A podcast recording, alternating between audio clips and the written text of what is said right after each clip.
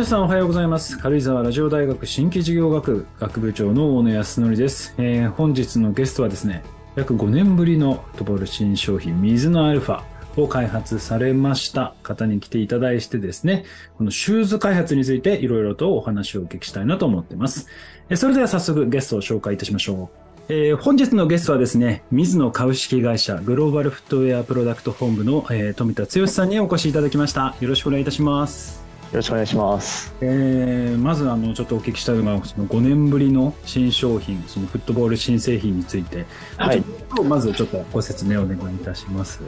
はい、そうですね。新商品としては、この5年の間も、まあ、1年おきぐらいに出してるんですけれども、新シリーズという意味で、約5年ぶりの新商品という形で、11月の18日に発売をさせていただきました。なんかあの、今回はシリーズ最軽量の 190g。そうですね。27センチのシューズで 190g ですね。これはもう結構じゃあ素材も含めて形状も含めてだいぶこだわった新製品そうですねこだわりにこだわり抜いた新製品になりますね通常こういうシューズの開発っていうのは大体どれくらい日数がかかるものなんですか、はい、うちの場合で言うと,、えー、っと大体開発の最初のキックオフをしてから実際に発売されるまで大体約2年間ぐらいのシューズが多いですねなるほど。そういう意味でいくと、このまあシリーズで、まあ、新シリーズで、まあ、5年組っていうのは比較的長い、はい、今回は、そうです。構想が5年というわけではなくて、前のシリーズがデビューしてから今回のシリーズがデビューするまでに約5年の期間が空いてしまったっていうのが一つと、で今回水のアルファっていうシリーズを出させてもらったんですけれども、のそれの開発期間に関して言うと、大体3年ぐらいですかね。あのいつもより時間がかかっているというところはありますね。なんか、ど、どのあたりが今までよりも少しこう時間がかかったポイントになったんですか？もちろん、あの、開発期間、こだわった分だけそれぐらい長くなったっていう部分もありますし、ちょうどコロナの本当にパンデミックが始まるぐらいのタイミングと重なってしまったので、例えばもう最初の最初って今とは全く違って、誰も街に出てなかったりとか、部活も中止になったっていうところがあって、いわゆるそのテスト期間とかも満足にいくことができなかったので、うん、まあその分、後ろ倒しになったっていうのもありますし、プラス材料も、例えば、まあ、サプライヤーさんがいろんな材料を供給してくださるんですけれども、それが止まったりだとかっていうところでも時間がかかったっていうのもありますね。じゃあ、やっぱりこう、今までの開発のやり方とコロナ禍での開発のやり方って少し変わってたところもあったんですか？そうですね。めちゃくちゃ変わったと思います。通常だと、実際にあの、工場からシューズが届いて、まあ会社で、まあサンプルレビューと言われるチームで商品を見ていくんですけど、それも最初オンラインでやったりとか、あの人によっては、あの、手元にシューズがない状態で進めないといけないみたいな。なるほど。はい。このシューズというのは通常一番最初にやるのは市場調査からまず入ってこうやるもんなんですか？そうですね。多くのメーカーはそうだと思います。市場調査をして、まあ、方向性とかコンセプトを決めてっていうところがベースになってくるかなとは思いますね。この市場調査っていうのは、はい、いろんなやり方があるのかなと思うんですけど、このシューズの開発においては、どういうふうにこうやられるんですか、はいそうですね。基本的には大きく2つあって、個人的にも大切にしていることが、まず実際にユーザーに会いに行くっていうところですね。うん、お客さん、えー、私たちの商品を買ってくださっている、まあ、主に中高部活生がどういうことを求めているのかなっていうところを、えー、まず調査しに行くのと、プラスあと、店頭ですかね。実際の、えー、どこどこのサッカーショップとか、まあ、全国にいっぱいあると思うんですけど、そういったところに、えー、まあ、商品ヒアリングとかをしに行くことが多いですね。この店頭というのは、その、ショップの店員さんとかになる感じあ、そうです。ショップのいわゆるバイヤーさんとか、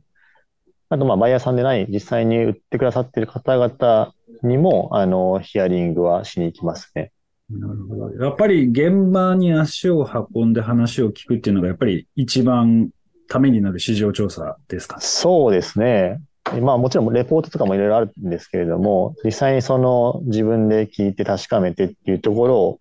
特に大事にはしていますね。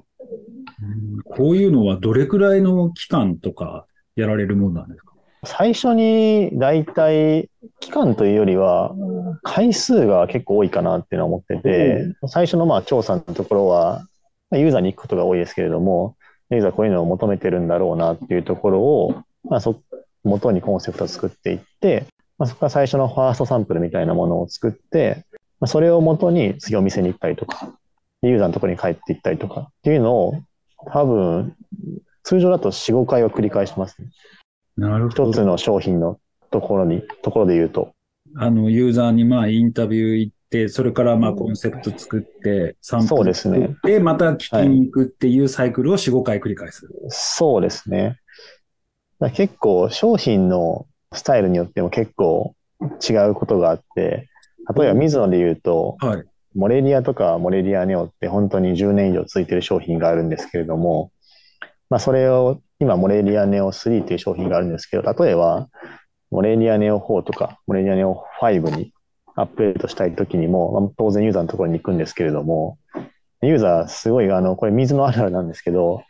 どういう商品改善してほしいですかとか、もっとこういうシューズがあったりとか、ありますかって、まあ、シンプルな質問を聞くことが多いんですけど、何も変えないでほしいってことは言われることがほとんどで、ただそれでも、あの、まあ、水野として、プロダクトと真摯に向き合って、もっとこういう方がいいんじゃないかっていうところを目指して、特にモレリアとかモレリアネオ4は、あ、モレリアネオ3は、あの、進めていたんですけれども、実際のその改善点を特にユーザーに望まれないっていうのが、嬉しいことではあるんですけれども、なんか一つの苦しみだったりとか、そういうのはありますね。うん確かにもう、だから、あの、完成度が非常に高いから、もうユーザーとしては特に。そうですね。はい。ただ、もっとこうしたらいいんじゃないかっていうところを突き詰めて、あの、それらのプロダクトはアップデートしてきましたし、まあ、それが今、すごい受け入れられて、モレリアネオ3という商品は、あの、冬の高校生のあの全国大会でも一番選ばれている商品になってますし、なんかそれをやってきたのが水のフットボールだなっていうところは感じますね。なるほど。だから、お客さんはもうすでに満足しているけども、そのヒアリングの中でちょっとしたその、そうですね。変化とかを見逃さない、はい、そこ、そこが非常に重要だっていうことですね、はい、そうですね。ちょっとまあ、これ使えるかわかんないですけど、なんか iPhone のアップデート似てるなっていうのは感じますね。うん、根本は変わらないけど、こういうのあったらいいんじゃないかみたいなところが、はい。でただ今回のアルファシリーズに関しては、どちらかというと、ある意味水野っぽくないというか、水野っておそらく多くのユーザーが想像されるのは、まあ、カンガルーで、カンガルー使ってるんですよね。スパイクに素材を。カンガルーで、フィット感が良くてみたいなところあるんですけど、今回のアルファはカンガルーじゃない素材を使っているので、ちょっとまずそこでユーザーに、ちょっとモレリアの方がいいですとか、モレリアネオ4で満足してますけど、みたいな声もあった中、進めてきたシューズっていうのはありますけど、まあ、もちろん、モレリアとかモレリアネオを愛用してくださってお客様はそれでいいと思うんですけど、まあ、そうじゃないお客さんもいるので、そんな彼らに届けたいっていう思いもあって、今回は新しいシリーズとして作りました。この、まあ、コンセプトが決まってきますと、それユーザーがまあ求めているものっていうのが、こう、イメージとして企画にこう出てきて、そのあたりから素材をどういうふうにしていくっていうのも合わせて決まってくる感じなんですか？そうですね。まずはカンガルーじゃない素材っていうところを、えー、そこは決めてたので、うちのフットボールの、ま、DNA みたいなところで3つのワードあるんですけど、まず1つが軽量、まあ、シューズの軽量性っていうところにこだわってるよっていうところ、あと柔軟、柔軟性、シューズの柔軟性、柔らかいとか、アッパーが柔らかくて、履き心地はいいみたいなところ。最後3つ目が素足感覚っていうところ。本当にまるでシューズを履いてないかのようなフィット感っていうところを目指した、その軽量柔軟素足感覚をカンガルーじゃないところで実現するっていうところで、え、スタートしていきましたね。その、まあ今までと違う素材、まあそのカンガルーじゃないもので行くっていうふうに決めたときに、社内からこう反発というか、いや、こうした方がいいんじゃないのっていうのは議論として上がってこなかった。反発はそれほど大きくなかったんですけど、どっちかというと、それをなんかどう実現していくかみたいな逆に社内は、あの中の中は、マーケティングチーム含め、それをやらないと、多分今後の成長はないというか、うんうんうん。っていうところがあったので、その目指す方向性に関しては大歓迎だけど、それをプロダクトとして落とし込むのが結構難易度が高かったような、えー記憶はありますね。それは技術的に結構やっぱりハードルが高いということハードルは高いと思います。その、やっぱりシューズって最初に足を入れた瞬間に勝負が決まると思っていて、フィット感とか、その、履いた瞬間に最初のサンプルとかをあの作ってた時は、あの、ちょっとこれ水野のフィッティングじゃないよなって僕たちも思うサンプルがやっぱり多くて、それをどうじゃあフィッティングを突き詰めていこうとか、でもこれこの素材だったらこれ以上どうやって改善していこうとかっていうところが本当に一つ一つの素材にこだわっていったんで、それが結構難しくて、ちょっとまあわかりやすく言うと、最初めちゃくちゃ軽量性に振ったんですよね。うんうん。シリーズ最軽量っていうところで 190g を目指して、なんで、結構軽いものできたんですよ。170g ぐらいとか。でもやっぱり何かを削るってことは、何かを犠牲にするっていううんことなので、そこでフィッティングが犠牲になったっていうのがまずあったんですけど、次足していく作業をするんですよね。フィッティングを求めて。そうしたら次重くなっちゃったりとか。うん。そのマイナスプラスマイナスプラスの最適解がかなり難しかったっていうところはあります。なるほど。でも今確かに私も言われてみたら、いい靴っていうか、私あの結構ランニングをするんあ、そうなんですね。けど、はい。その時に何をやっぱ向きにするかって、やっぱ一番最初に履いた時の、なんかこう、フィフィッティング感はやっぱりすごくあ気にしますねあ、。そうですね。多分今、フットボールの開発に携わってる社員は、多分目をつぶってシューズ履いたら、あ、これ水野のシューズ、あこれ水野のシューズじゃないってわかると思います。すごい。まあ、それだけこだわってやられて。そうですね。フィッティングにはめちゃくちゃこだわってますね、水野フットボールは。まあ、プラスこの本当にこのチューニング、要はこの最適化、えーっていうところがこの水野の技術力とかノウハウのすごいところ。そうですね。そうだとは、そのうちねすごいところの一つだとは思ってますね。あとやっぱりみんな妥協しないですね。うん。なるほど。まあ、それだけこう敷き詰めた今回の新商品なんですけど、特にこの辺リリースまでに苦労したところとかっていうのは何かありましたか？あーでもさっき言ったマイナスとプラスの作業がかなり苦労した点ですね。で結構、例えば、これちょっと100めちゃくちゃ社内的なあれになるんですけど、190g って水野のオフィシャルの表記で、あの 5g あの単位ごとに表記していってるんですよね。うん、うん、うん。例えば、えー、191g とかで上がってきたら、195g って表記しないといけないんですよね。仮に189だったら190でもいいんですけど、うん、うん。なんかその、た 1g でも 5g 単位でオーバーしたら、そのシリーズ最強にならないんで、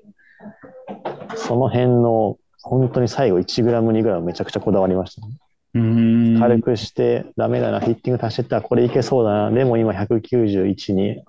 そっからどう削ろうかみたいな、っていうところです。ちなみにこういうのをこう、なんだろう製品化に至るまでってどれくらいこの試作のシューズを作られたりするんですか？試作シューズは今回多分、サンプル含めたら多分100以上は作ってると思います。ああ。あの、合算で、一番のトップモデルとエントリーモデルまであの4モデルあるんで、それ全部明日100はいってると思います。それは大体いつもそれぐらいいくもんいや、全然いかないですね。モデルによっては、あの、5回とかでもありますし、じゃあやっぱり今回はまあ、いつもと違う素材でやって技術的にやっぱり難しくて、そのチューニングにやっぱりかなりまあ労力を費やしたっていう。そうですね。そこはありますね。最初の設計案、ソールはあんまり変わってないですけど、アッパーって言われる後皮の部分は、あの、最初の案からも全然変わってますね。なるほど。まあそんなこう、こだわった製品なんですけど、リリース後実際反応はいかがだったんですか？反応はおかげさまでかなり良くて、えー、ジャパンモデル、エリートモデル、プロモデル、セレクトモデルって4つあるんですけど、まあ、価格順に今言いましたけれども、ジャパンのトップモデルに関しては、情報公開してから発売日まで約2週間ぐらいあったんですけど、オンライン上ではあの予約で完売していて、で、店頭に出てからもすぐ週末でもうほぼほぼ多くのお得意先様で売り切れっていうところは、あの、ご報告いただいてますし、その下のエリートプロモデルに関しても、まあ、期待している通りのセルスルーというか、販売が今のところ、えー、出ているっていうところです。それは担当としては嬉しいですね、それは。狙いで嬉しいですね。やっぱ数字に現れるとより実感しますし、あとはこれからどれだけリピートしてくれる人がいるかっていうところだと思いますけど。その、まあ今デジタル、まあ特に SNS も含めて、こう、まあコマースで物を買うって人たちが本当に非常に増えてるのかなと思うんですけど、やっぱり今までとその販売の仕方っていうのは結構変わってきたりするんですか？変わってきましたね。特に、あの、それこそ今、あの、大野さんおっしゃったように、EC がどんどんまだまだですけど、加速していって、今回プロモーションの仕方とかも結構変えたんですよね。あの、プロモーションの部隊は別々にいるんですけれども、どっちかっていうと今のマネの水野って、割と機能、機能をプロモーションしていくことが多くて、前作のシリーズで言うと、こういう機能があります。ここにはこういう機能があります。っていう機能推しのプロモーションだったのを、今回割と水野からなんか出るで、キーワードでスピードスパイクっていうことだけは伝えて、それをなんか出るぞっていうところをどっちかというと、に振ったようなプロモーションをして、割と機能にフォーカスしないっていうところをして、まあそれがある意味ユーザーの興味関心を引いたっていうところがまずあると思いますし、そこからあのメディアさんとタイアップさせてもらって、あの、例えばライブイベントだとか、あとはユーザー参加型の発売前に、ある応募してくれたユーザーの中で30名ぐらい、あの、抽選で選ばせてもらって、そのユーザーが履けるっていう、まあ、D2C の部分でユーザーと繋がれるっていうオンラインイベントもしま、オフラインイベントかもしましたし、結構それも、あの、功を奏してというか、販売につながったんじゃないかなと思います、ね。しかも今回は今まで以上にデジタルのプロモーションに力を注がれたという感じそうですね。まず最初に発売、情報公開発売ってあると思うんですけど、この情報公開の前にティザー期間っていうのを設けて、あの、製品と全く同じ仕様の真っ黒のシューズを、えー、っと、まず選手に履いてもらって、で結構今だと SNS もどんどん発達してきて、いわゆるスパイクマニアみたいな人たちがいっぱいいるじゃないですか。はい。その人たちがあれなんだみたいなのをちょっとまあ話題作りして、でそのタイミングで実際にその一部のお得意先様にはそれと同じ真っ黒のシューズを店頭であの並べてもらってサイズサンプルとして。中心サイズ。でその興味を持ったユーザーが、えー、店頭に実際に行ってあこれかみたいな。でも何かわかんないみたいな。で満を持して情報公開して水のアルファですっていうところを出してでそこから徐々にあの細部が明かされていくみたいな、もう大体3週間ぐらいやりましたかね。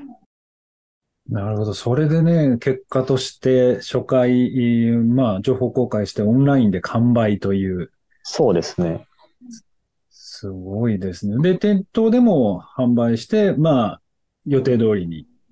はい。売れてる、今のところ売れてると思います。僕も実際に発売日翌日、発売日は金曜日やったので、土曜日あの店頭を立たせてもらって、結構あの、そういう SNS を見て、実際に履きに来るお客さんはすごい多かったですね。なるほど。やっぱりもう今、シューズ選びというか、まあそれをこう知るっていう時に SNS っていうのはやっぱり重要な媒体になってきてるんですか？なってきてると思います。特にさっき言ったスパイクマニアの人たちの情報を結構、特に中学生、高校生、めちゃくちゃ見てるなっていうのは感じましたね。ちなみに、ど、どの SNS が多かった激坂さんっていう、わかりますかね？サッカーメディアが、ウェブメディアがあるんですけど、はい、講談社さんか。はい。で劇作家さんと今回もタイアップさせてもらって、そこで、あの、スパイクマニアのスパイクマイスターって言われる人がいるんですけど、うん浩平さんっていう。で、浩平さんとも、あの、タイアップして、その水のアルファの良さを伝えてもらってっていう活動をプロモーションでしたんですけど、結構店頭で、この商品知ってましたか？とか聞くと、あ劇作家で見ましたとか、あ浩平さんやってたやつですよねみたいな。聞くところが、ほぼみんな言ってたかなっていう。うーんその方は、そのマイスターのこの方は、ブブロガーになるんですか？もともとブロガーで、あの、趣味でやってたっていうのがずっとあって、それこそ2010年、2007、8年ぐらいから、あの、ブログ今もあるんですけど、記事書かれてて、で、まあそれが SNS の発達も後押しして、それが今多分職業として成り立ってる感じだと、私はあの、推測してますけど、なるほど。あとは、あれですかね、あの、インスタグラムとか、TikTok とかなんですかね。そうですね。インスタグラムも TikTok も結構あの各あの得意先さんがやられているので、僕たちはあのその得意先さんとかに対してそういう商品の情報をお伝えして、そこから拡散してもらうっていうこともやってますし、それがどっちかというと、水野からダイレクトよりは多いですかね。多いというか影響力がありますね、やっぱり。うん、あと、先ほど言ったあの、ライブイベントみたいなものっていうのは、具体的にどういうことをやられたんですか？今回2回やらせてもらって、まず1回が情報公開のイベントを、あの、弊社の東京の直営店、虹の東京ってあるんですけども、そこで、あの、それまでティザーで匂わしたことを正式発表で水のアルファ出ますっていうのを、さっきの浩平さんと、まあ、掛け合いのような形で、この週はこういう仕様にやっていって、みたいなところをやらせてもらったのがまず1回目で、で、2回目はその1週間で、1週間後にやったんですけど、1週間で集まった質問とかに回答したりとか、あとさっき当日1回目にやった、えーライブイベントはジャパンモデルのトップモデルの紹介をしたんですけど、実は今回テイクダウン、あの、その下のエリート、プロっていう、まあ、いわゆる中価格帯のモデルもかなり力を入れて、ほぼほぼトップモデルに近い仕様になってて、それがいかにすごいかっていうところをお伝えさせていただいて、別にジャパンじゃなくてもエリート、プロで全然満足できるよみたいなところを後押しさせていただいて、実際のその週末の販売の数値にはつながってるんじゃないかなと。結構店頭でも、うん。え、これ、ミドルモデルでいいんですかみたいな。全然トップモデルと変わらないですよねみたいなところの声はありましたし、なそれは結構良かったと思いますね。はい。そんなこの、まあ、ビズのアルファですけれども、今後の展開っていうのはどのようにお考えですか？そうですね。あのーまず一番には長く続けたいシリーズっていうところで、えー、ありたいと思ってますし、サッカーシューズで水野ってつくの初めてだと思うんで、それぐらいあの、会社を背負ってるわけじゃないですけど、かなり力を入れてきてるプロダクトなので、水野イコール、さっきのモレリアとか、モレリアネオみたいなイメージが多くのユーザーにもあるんですけど、じゃなくて、あの、水野イコールフットボールシューズみたいなところで、その中に水野アルファも入ってくるようなシリーズにしたいなっていうのが、あの、プランとしてはあります。わかりました。あと最後に、あの、先ほどもちょっとちらっと出、出ましたけれども、なんかあの、富田さんがこう、商品開発ですごく心がけてることとか大事にしていること、なんかこんな部分を最後にもう一度お聞かせいただきたい。あ、わかりました。僕はもう、もうユーザーに会いに行くっていうところを一番大事にしてますね。もう現場の声を聞いて、それをこう、きちんと形にしていくと。そうですね。形にしない部分も、形にする部分も 両方あるんですけど、うん。結構やっぱりさっき山さんおっしゃった、その一つ一つの何気ないワードとかを結構気にするようにはしてて、あの、テスト期間でも、あの、まあ、プロ選手だけじゃなくて、アマチュアの水野と関係があるチームの方々にご協力いただいて、あの、テストシューズも今回履いてもらったんですよね。完成品の前の。うん。そこでもうちょっとここ気になりますとか、そういった声を結構実は水野って反映してて、なんで、普通の何気ない一サッカー部のプレイヤーの声が割と反映されてますね。でまあそこにしかある意味正、正解じゃないです。なんか、答えはないと思ってるんで、なんか、どういうレポートでこうこうこう言われてましたとか、販売員のあの人がこうこうこう言ってましたよみたいなとこじゃなくて、なんかそのリアルな使用する人が、にとってどういうことがあったらいいのかなっていうところを考えるようにはしてますね。なるほど。やっぱでもそういうもう一つ一つのワードを気にする。まあ常にこうアンテナを張りながら情報収集するっていうことが非常に大事なのと、あと淡々とこうお話しされてるんですけれども、やっぱ商品に開発、その商品に対する思いだとか、開発に対する情熱がもうなんか、こう非常に伝わったので、そういうところが非常に大事なんだなというのをちょっと改めて。そうですね。最初に配属され、3年半ぐらいやらせてもらってるんですけど、あの、とりあえず現場に行けっていうのを、まあ、マネージャーにずっと言われてますし、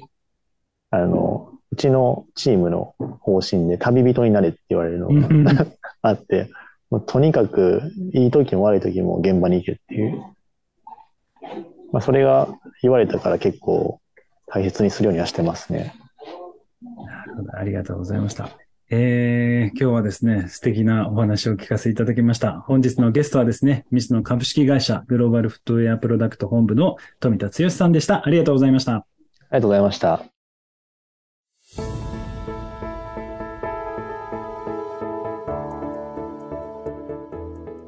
えー、皆さんいかがでしたでしょうか？やっぱり新商品の開発サービスもやっぱり全てにおいて共通点があるなと。やっぱりきちんと現場の声を聞くということと、やっぱり情熱を持って、えー、作っていく。まあこれらがやっぱり非常に大事だなというふうに思いました。で、淡々とこう、あの、お話しされてますけど、富田さんからね、熱い情熱が伝わってたと思うんですけども、やっぱりこういう情熱っていうのが、やっぱり人の心を動かしていくんだなというふうに改めて感じました。えー、こういった形でですね、新規事業やビジネスに役立つ情報を配信しております。毎回新しい発見があるかなと思いますので、また次回もお聴きいただければなと思います。また来週お会いいたしましょう。